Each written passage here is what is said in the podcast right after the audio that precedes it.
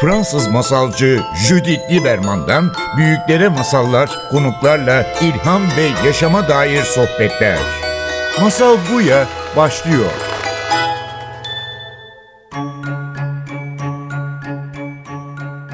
Masal Buya'ya hoş geldiniz. Bugün benim konum Özge Özdemir. Hoş geldin Özge. Hoş bulduk. Evet önümde dört tane kitap var. Çocuklar için felsefe. Çıtır çıtır yeni çıktılar. Çok güzel başlıkları var. En iyisi yapmak mümkün mü? Kavga çağrı olur mu? Öfkelenmemek elde mi? Ve kaygıdan kaçılır mı? Yani dört soru, dört önemli soru. Özellikle e, çocuklar için dört önemli soru. Yani kaygı çocuklar için çok önemli bir konu. Hı hı. Ve bu Bunlar çok ince kitaplar, çok kolay okunulabilir. Zaten içeride e, çok tatlı işte başlıklar var, şeyler var. Çok eğlenceli yani çocuğun kolay okuyabilecek tatlı bir tasarımı var gerçekten kitapları, harfler, e, tasarımlar. Bütün hedef orada biraz böyle bir felsefe sınıfı takip ediyoruz. Diyaloglarla geçiyor. Evet. Öğretmenin sorduğu sorular. Yani bir grup ilk sayfada zaten tanıştığımız bir grup çocuklar. Onların isimleri var. Mercan, Kuzey, Melis. Bu da benim Zeynep, Ömer. Hı-hı. Çok tatlı böyle bir sınıf. Ve sanki bu küçük bir sınıfa biz de katılıyoruz. Biz de onların sohbetine tanık oluyoruz. Onların araştırmalara e, tanık oluyoruz. Bütün mesele çocuklarla felsefe yapılır mı ve nasıl yapılır? Evet. Sen zaten senin uzmanlığın uzun zamandır hem bunu yapıyorsun hem çocuklara başka evet. eğitmenlere bunu nasıl yapabileceklerini öğretiyorsun. Ee, o yüzden ilk sorum bu olacak. Çocuklarla felsefe yapılır mı? Doğru. Yapılır. Bu kitapları tam o amaçla yazdık aslında. Red House yayınlarından çıktı. Bir seri halinde. İlk işte en iyisini yapmak mümkün müyle kavga çağrı olur muyu? Sonra ardından da işte kaygı ve öfke kitapları geldi. Onlar çok yeniler daha bu sene çıktılar. Orada en temel amacımız çocuklarla felsefe yapmanın aslında birer örnek çalışması gibi de oldu. Hem çocukların böyle başından sonuna kadar okuyabileceği kitap olsun dedik. Hem de herhangi bir öğretmen, kolaylaştırıcı ya da bir ebeveyn eline aldığında bir felsefi sorgulama nasıl ilerlediğini aslında takip edebilir o kitaplardan. Öyle bir özelliği var. Şimdi dört tane oldular. Orada ben böyle ilişkiler felsefesi üzerine düşündüğüm bir dönemdi. O yüzden onu yazmak istedim. İşte Yunan mitolojisinde bu hikayeler zaten vardı. Hepsini çocuklarla önce sınıfta tek tek tartışıp onlardan çıkan argümanları alıp kitaba yerleştirdim diyebilirim. Evet bunlar deneyimden geliyor. Evet. Peki bir, bir sorum olacak yani o sohbetlerin içinde yüzlerce sohbetlerin oldu çocuklarla. Evet en çok seni şaşırtan nasıl tepkiler oldu? Yani var mı aklında şu an çocukların ha. verdiği tepkileri iyice seni şaşırtan veya güldüren belki? ya bazen böyle çok iyi analiz yapıyorlar. Onu yaptıkları zaman çok heyecan duyuyorum ve çok da şaşırdığım oluyor yani. Geçen sınıfta öyle bir ayrım oldu. Mesela işte pişmanlık üzerine bir tartışma dönüyordu. Orada pişmanlıkla vicdan azabı kavramlarını ayrıştırdı. O sözcükler belki tam doğrudur değildir onu bilemeyiz ama kavram açısından bir içeriğinde bir ayrım yaptı ve çok net bir ayrımdı mesela. Ben çok şaşırdım ve onu o anda spontan bir şekilde yapıyor çocuk. Hani Kaç yaşında bir çocuk? 12 yaşındaydı. Ee, bütün sınıfta hani hepimiz bir sessiz kaldık yani. Öyle şey hmm. şey anlar oluyor böyle insan şaşırtan anlar oluyor. Çok güzel. E, mizah hep var zaten. Yani onların suyuna gidersen eğer hani onların mizahına açıksan çok iyi mizahları var zaten. Ama işte hani o sınıf düzen açısından orayı kapatacağım dersen de or- orası kapanır yani. O Sence kaç şey. yaşından itibaren çocuklarla felsefe yapabiliriz? Evet, ben daha çok ilkokulla çalışıyorum ama işte ortaokula da kayıyor. Literatürde hani ana sınıfına itibaren başlayabilir deniyor. O yüzden ben bu kitapları yazarken 9-12 yaş demiştim. Ama yetişkinler de çok severek okuyor. Çok da bir yaş sınırı koyamayacağım. Aslında dilin gelişmeye başladığı yerden sonra yavaş yavaş bu tarz işlere başlanabilir. Yani bazı dinleyicilerimiz şaşırabilir. Anaokulda hmm. felsefe ne konuşacağız? Çünkü birçok zaman çocuklara çok hafif konulara kaçıyoruz. Yani hmm. işte her şey güzel, her şey pembe olsun, hep mutlu olsun. İşte kötü konulardan bahsetmeyelim, negatif duygulardan bahsetmeyelim. Aman aman çocuklar duymasın, aman aman birçok şeyler halın altında süpürüyoruz. Evet. Ama sen giriyorsun direkt diyorsun ki öfke, kaygı yani pişmanlıktan yani bahsediyorsun. Belki öyle bir öfke tartışması ana sınıfına yapmak çok kolay olmaz ama onların da kendi yaşlarına göre yaşadıkları problemler var. Mesela işte rüyalar onlar için bir sorun. Aslında bu zihin felsefesinde bir alan değil mi? Hani ya da işte arkadaşlarıyla bir takım sıkıntılar yaşamaları. E, yardıma ihtiyaç duymaktan kaynaklı mesela yardım etmesi birisinin, yardımseverlik bunlar onlar için çok önemli kavramlar. Dolayısıyla o yaşın da böyle ilgisini çeken şeyler var ve o konulara eğilebilir. Ama ana sınıf için benim hani öngörüm şey onu ayrıca bu sene çalışmayı planlıyorum çocuklarla. Biz orada biraz bir ilkokula da hazırladığımız bir dönem olduğu için o erken kavramsallaştırmayı aslında biraz da e, sağlamaya çalışıyoruz. Yani çocuklara gidip de işte sayıları ya da yazmayı öğretmiyorsun ama ses ya da azlık çokluk gibi bazı kavramsallaştırma öğretiyorsun ki hani sonradan o hem okur yazarlık hem de matematik okur yazarda geçerken daha kolay bir geçiş olsun diye. Hmm. Yani oyunlarla ya da işte bazı şeylerle felsefi tartışmalarla azlık çokluk üzerine bir kavramsallaştırma yapan bir çocuk sonra matematik ve sayılara daha kolay geçiş Tabii yapabilir diye düşünüyorum. Direkt rakamlardan başlıyoruz. Evet, direkt matematikten evet. başlıyoruz. Öyle bir şey değil aslında bu yani büyüklük küçüklük diyorsun ki ancak o şekilde işte uzam tanışıyor. Onu anladığı zaman yavaş yavaş işte ne bileyim orada geometriye de giden yolu çiziyorsun. Hmm. Ya da sesleri tanıtıyorsun. Oradan okuma yazmaya dair giden yol açılıyor. Dolayısıyla ana sınıfı bence biraz o tarzda çalışılabilir. İlla da konular böyle hani etik ya da sosyal e, felsefeden gelmek zorunda değil yani. Onu Tabii ki istiyorum. ana sınıf için değil aha, ama aha. E, bazı insanlar 10 yaşında bir çocuğa bile öfkeden bahsetmek istemez veya 9 Ay yaşında yok, bir çocuğa. Yok canım o yani Tabii. hepimizin yaşadığı bir problem. Zaten yani hepimiz için dürtüsü olarak bir şiddet diye bir şey var. Yani onu yönetmek kolay mı? Hangimiz öfkeli değiliz ki? Yani hepimizin böyle yaşadığı sorunlar var. Ama ben öfke kitabını yazarken kendim çok zevk alarak yazdım. Çünkü çocuklardan gelen argümanlar beni çok şey yaptı. Ee, bana çok iyi geldi. Yani işte ne zaman öfkeleniyorsun? Haksızlığa uğradığımda mesela. Ne zaman öfkeleniyorsun? Engellendiğimde, küçümsendiğimde gibi böyle bir sürü şey. Yani bütün bunlar o kadar aslında bizimkiyle benzer bir şey ki. Ve aslında onlarla nasıl başa çıkıyorsun? Çocukken orada bir takım altyapılar kuruluyor. Biz onları farkında bile değiliz. Aslında bu sorgulama altta yatan varsayımlarımızı görmemizi sağlıyor. E görünce de bir nebze en azından bir farkında olma hali oluşuyor. Hani hemen düzeliriz ve düşüncelerimiz yoluna girer diyemem ama bir başlangıç noktası olarak değerli bir şey.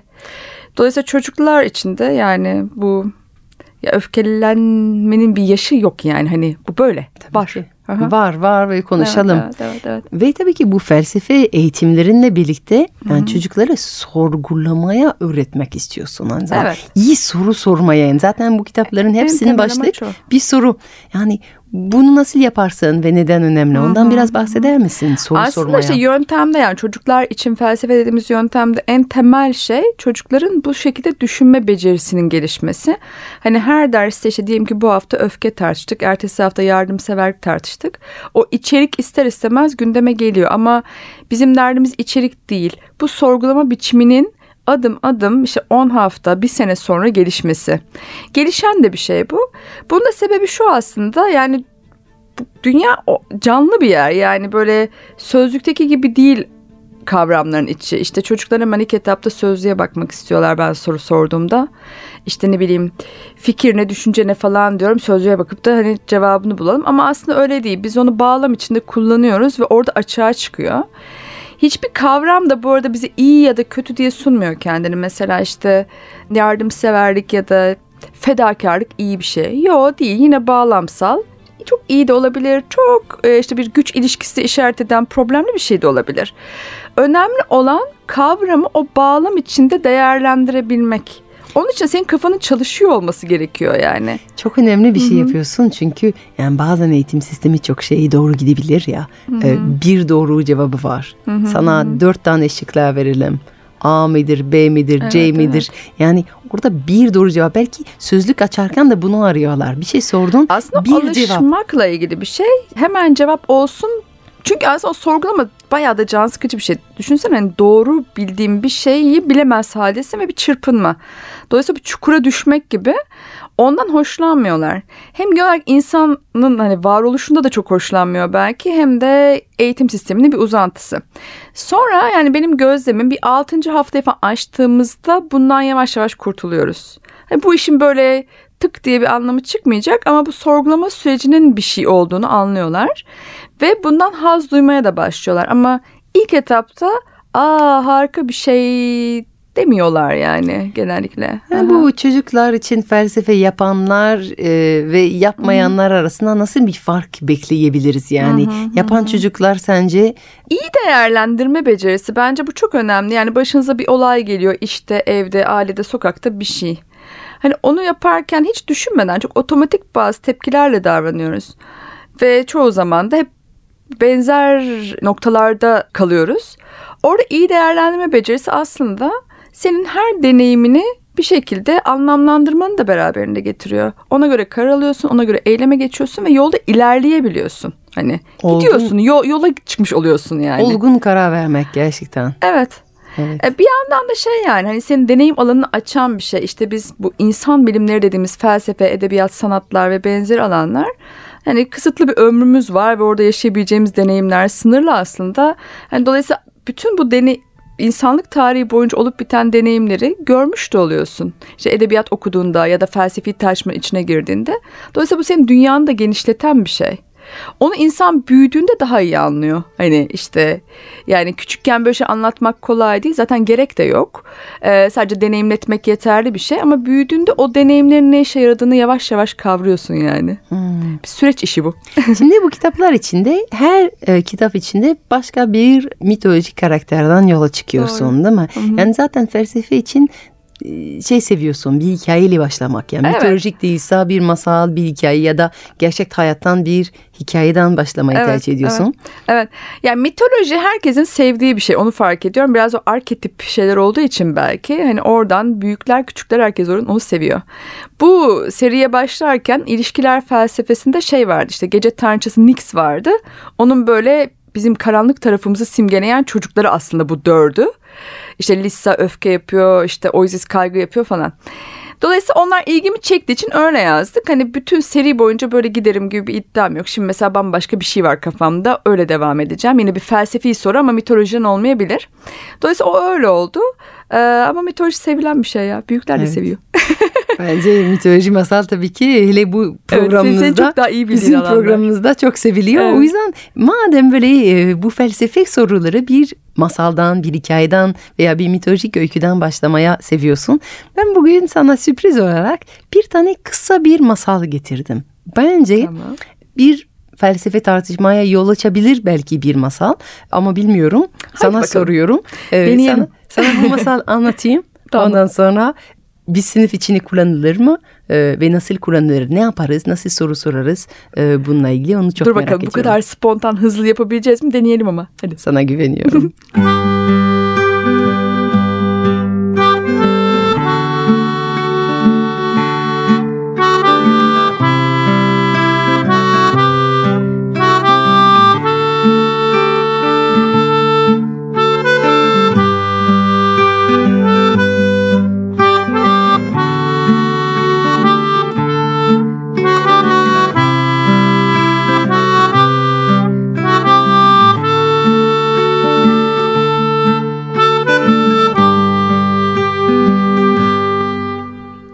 bir şehzade kendine yeni bir fil seçmek üzere ülkenin en iyi fil yetiştiricilerinin sarayın bahçeye çağırdı.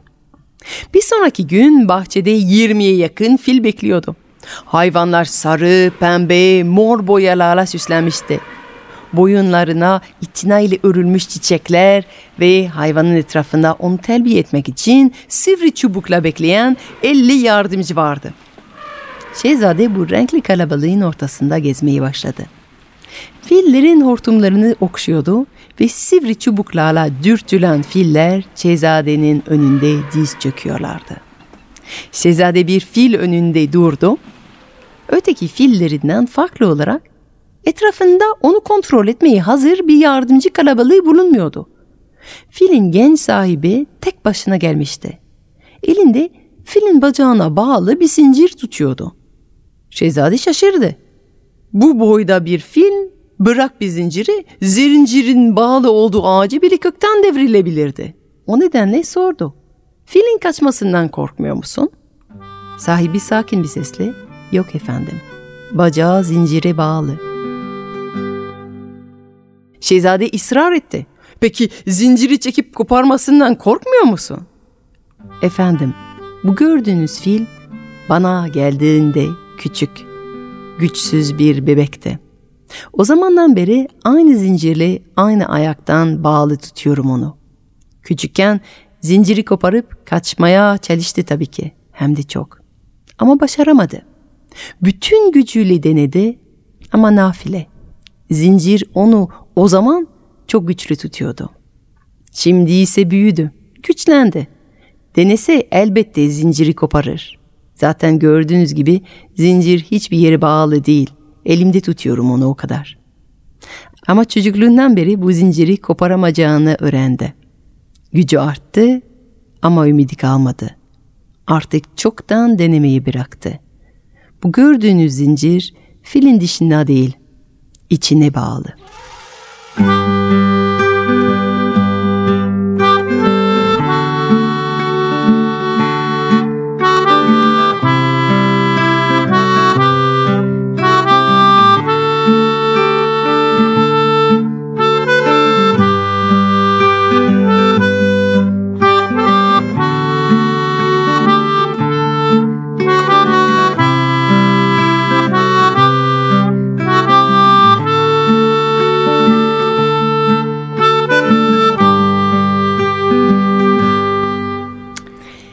Teşekkürler. Ne güzel okudun.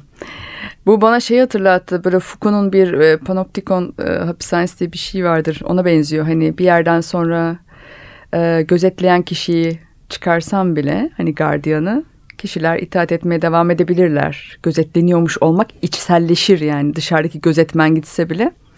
Burada da benzer bir şekilde hani artık dışarıdaki baskı ortadan kalksa bile baskı o kadar içeri bir yere yerleşmiş ki hani Evet. oradan söküp çıkarabilir misin? Biraz böyle hani itaat, iktidar, özgürlük ve benzeri yerlere gider bu tartışma. O yüzden onu seçtim çünkü şey düşündüm. Çocukların hayatında çok büyük bir yeri var bu itaat e, etme ve çocukken çocuklara da çok söylüyoruz. Yani ancak bunun kadar yapabiliyorsun ama çocukların yetenekleri her sene aslında artıyor ve genişliyor. Onların yapabildiklerin alanı çok her gün Gerçekten bizimki de tabii ki her gün genişliyor ama çocukluğumuz döneminde gerçekten her sene bir yeni bir format atılıyor ve daha fazla güce sahip oluyorlar ama bazen kendilerinin farkında değiller. Böyle bir masal okusan sence çocuklar nasıl tepki verirler ve onları bunun üzerine düşünmek için e, nasıl sorular sormaya başlarsın sence ya da ne yaparsın? Yani orada şey herhalde ilk etapta sorulabilir. Filin ayağı bağlı olmadığı halde neden kaçamıyor artık? Hani bunu sorgulatabiliriz. İşte çocukluğundan beri buna alışmış. O zaman alışkanlık dediğimiz şey ne yani? Hani bize demek ki belli bir alanda belli bir şeyi sınırlasalar tamamen onun şeklini mi alacağız? Bunlar üzerine gidilebilir. Dediğim gibi itaat etmek, boyun eğmek, güç ilişkisi yine iktidar kavramı ya da özgür olmak gibi böyle bir dolu kavram buradan açılır. Ama böyle o soruları çok iyi düşünüp hazırlamak lazım. Tartışmayı çünkü dağıtmak da çok zor, problemli bir şey. Bir de işte bu fil için e, bir açık uçlu bir yerde de bırakılabilir. Hani bu saatten sonra bu fil için tekrar hani özgürleşme ihtimali var mı? Hani çok güzel bir baskıyı soru. içeriye almış olsa bile şu anda yine de buradan çıkabilir mi? Bu müthiş bir. Hı hı. Çok sevdim yani. Evet. kendimiz için de yani bir ihtimali var mı? Ve bunu mümkün kılan ne olabilir yani? Çok zor olmakla beraber bu ihtimal tabii var yani ama bazen o kadar yani hani işte çok normalmiş gibi oluyor ki o durum. O kadar normalize ettiğinde onu fark edip oradan çıkmak, o onun tersini yapacak gücü bulmak çok kolay bir şey değil. Bu fil kadar böyle hani büyük düşünmeye de gerek yok. Hepimiz için ne bileyim belli bir dolu kalıp var böyle işte. İşte kadın olmak üzerine var, çocuk olmak üzerine var vesaire. Onlar da içeride bizi tutuyor böyle bağlıyor yani. Fark ettin ama fark ettiğin günde özgürleşeceksin diye bir şey yok. Evet. Çok zor yani Öğrenilmiş bunlar. çaresizliğe çare ne? Evet evet Ee, evet. Ve kendimizi nasıl tutumuz yani bizi bağlayan zincirlerden nasıl özgürleşiyoruz? Evet o içeriden bir güçlenme gerekiyor hani o içeriden güçlenme nasıl olacak? İşte orada kişinin kendi kaynakları yetecek mi ona? Yani Kendi iç kaynakları ne bileyim işte iç gücü, zekası, bir takım becerileri, işte yaşam enerjisi bir şey bir şey. Yetmeyebilir bazen dış kaynaklara ihtiyaç var. Hani ne bileyim size birinin özen göstermesi olabilir, paranızın olması olabilir vesaire. Yani her şey de o kadar elimizde değil. Ama şey inanıyorum bu ara. Çocuklara yaptığın çalışma onları tartışmaya, sorgulamaya ve özgür düşünmeyi öğretirken gerçekten aslında onları illerinde e, onları tutan, onları hapseden alışkanlıklar veya onları alıştığı kutulardan çıkmaya yardım edecek. Çünkü belki de bu filin özgürleştiren şey belki sorgulamak olurdu. Eğer bu fil Ha, sorgulayabilseydi. ya da mesela şöyle bir soru bile sorulabilir orada ardından. Diyelim ki bu fil fark etti, işte içindeki bağdan da kurtuldu ve özgürleşti, yoluna gitti. Şimdi diğer filler onu takip eder mi mesela? O da çok güzel bir soru. Yani Aa, da çok işte bir güzel, kişi yapıyorsa herkes yapar deniyor. Evet. Yani ya, o da öyle olmayabilir mesela. Çok güzel yani sorgulanacak yani gerçekten her hikayeden sorgulanacak o kadar çok şey var ve o kadar çok az soru soruyoruz aslında. Evet, yani o, o senin çalışmanda ve senin kitaplarında gerçekten bunu çok seviyorum. Soru soralım, sorgulayalım, daha fazla sorular yani cevaplardansa Evet, evet. sorular Birlikte yayılsın. merak edelim aslında yani çocuklarla da yetişkinler de her kiminle tartışıyorsak yani o soruyu birlikte merak edelim. Benim fikrim o. Bir de şunu söyleyebilirim. Hani kendi doğrumuzu onaylatmak olmamalı kaygımız. İşte ben doğruyu biliyorum. İşte bence fil böyle yapmalı değil mi? Ben olsam öyle yaparım değil mi? Hali var ya. O değil aslında. Yani orada böyle aşağıda bir teorik soru var onu birlikte düşündüğümüzde kendi doğrumuzdan vazgeçebilelim yani. Doğrularımız konusunda esnek olmamız gerekiyor. güzel. Yoksa O zaman- her daim onaylatacaksak bu iş çok zor. Onu demek istiyorum. O zaman bizim programımızın sonuna gelince e, yanında o iki sözler almak istiyorum. Birlikte Merak, Merak edelim, edelim. birlikte soruşturalım. birlikte Bir de soruşturalım. yani doğrularımızı onaylatmak değil, doğrularımızdan vazgeçmeyi göze alarak tartışalım yani. Onu demek istiyorum. Evet. Çok teşekkür ederim Ben Özge teşekkür Özdemir ederim. bu kitaplar için ve geldiğin için bu sohbet paylaştığın Çok teşekkür için. ederim. Ben de çok memnun oldum. Fransız masalcı Judith Lieberman'dan büyüklere masallar, konuklarla ilham ve yaşama dair sohbetler. Masal Buya sona erdi. Programın tüm bölümlerini ntvradio.com.tr adresindeki podcast sayfamızdan dinleyebilirsiniz.